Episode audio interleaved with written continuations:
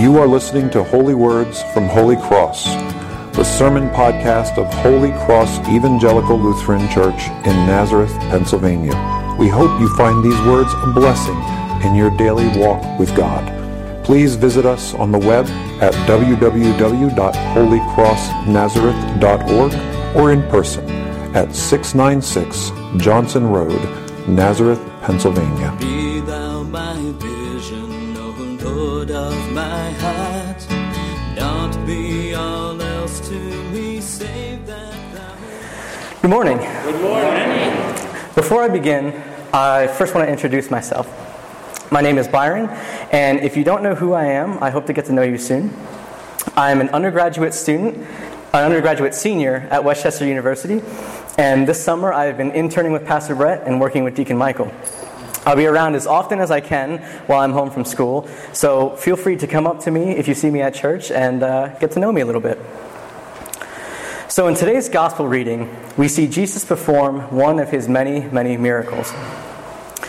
And as I was reading this passage, the Holy Spirit revealed two important points to me that I'll be sharing with you today. The first thing I'd like to highlight is in Mark 6, verses 41 through 44. And taking the five loaves and two fish, Jesus looked up to heaven and said a blessing, and broke the loaves and gave them to the disciples to be set before the people, and he divided the two fish among them all. They all ate and were satisfied. And they took up twelve baskets full of broken pieces and of fish, and those who ate were 5,000 men. Now, if you notice, the disciples only had five loaves of bread and two fish. And I'm very confident that if I had five loaves of bread and two fish, I could not feed 5,000 men. But the Bible only tells us about how many men there were. It does not tell us about the number of women and children, but we know they were there. So this brings me to the first point. Jesus takes whatever we have, whether it be great or small, and he satisfies us with it. In today's society, we are constantly bombarded with ads and commercials telling us that we need the newest cars, the nicest clothes, or the best possessions in order to satisfy us. Me personally, my favorite candy bar is a Snickers. And in a Snickers commercial, their slogan is Snickers satisfies. But for me, it only satisfies me in the time that it takes me to eat it. Your cars will rust, your clothes will tear, and your possessions will either break or become so outdated they have to be replaced. The satisfaction from these things is fleeting.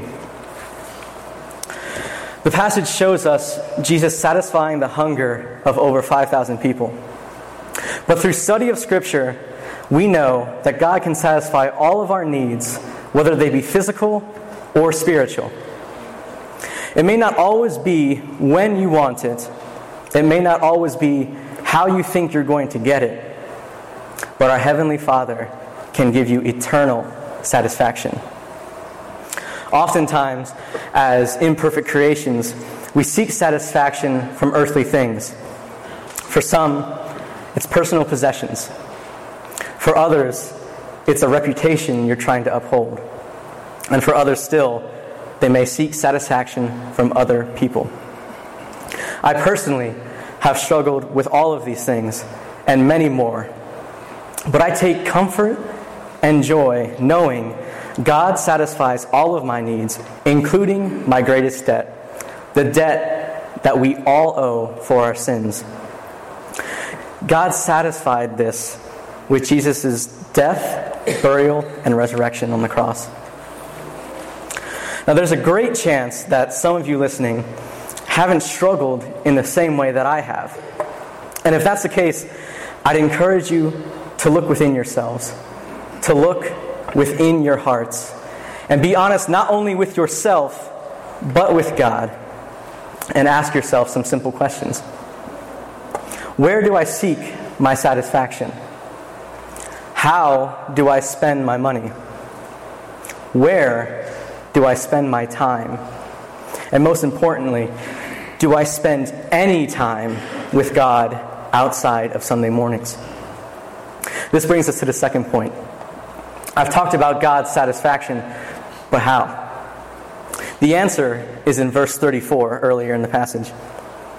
And it says, When Jesus went ashore, he saw a great crowd and had compassion on them because they were like sheep without a shepherd, and he began to teach them many things. If you notice in the passage, the, disciples and the others had first spent time with Jesus and then was satisfied by Jesus. The order is extremely important here because you cannot be eternally satisfied with your life first and then go to Jesus because eternal satisfaction can only come from God. However, this satisfaction God provides us does not happen overnight. It comes from consistent communication and time spent with the Holy Spirit while reading Scripture and during our daily lives. And this is extremely important, so I'll say it again. It comes from consistent communication and time spent with the Holy Spirit while reading Scripture and during our daily lives. After this, we can then experience love, joy, peace, patience, kindness, goodness, faithfulness, gentleness, and self control, the fruits of the Spirit. Now take a moment and imagine losing everything you have ever owned. You have no friends, you have no family, you have no possession. It may be hard for some of you to imagine this, but it's very easy for me to. And I'd like to share with you a piece of my spiritual journey with God. Three years ago, fresh out of high school, I spent nine weeks in basic combat training for the United States Army. And if you're a veteran out there, I'd like to say thank you for your service. While I was there, I learned that God was not calling me to be a United States soldier, but He still taught me an important lesson. In basic, they take everything from you and they store it away for nine weeks. They even take your first name, and as you very well may know, you are called by your rank and last name or your family name. And even though you still have your family name, there's a really great chance that you will share that name with someone else. While I was at Basic, five pairs of people, five pairs, shared the same last name, which makes things very confusing when drill sergeants are barking orders at you. They even encouraged us to forget our past and remake ourselves starting with our training. And as you can imagine, the training wasn't easy, and it came with many trials and many hardships that we all face together.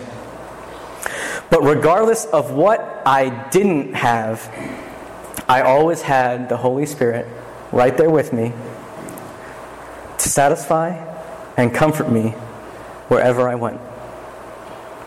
To wrap up, I'll leave you with these last three thoughts.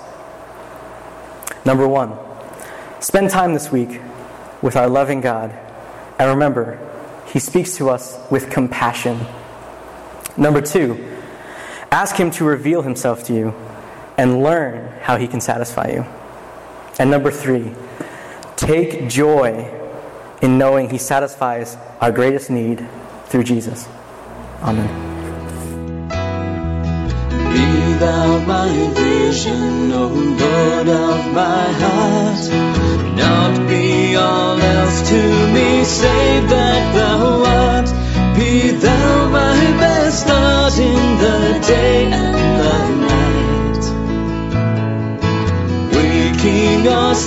Or thy presence my light.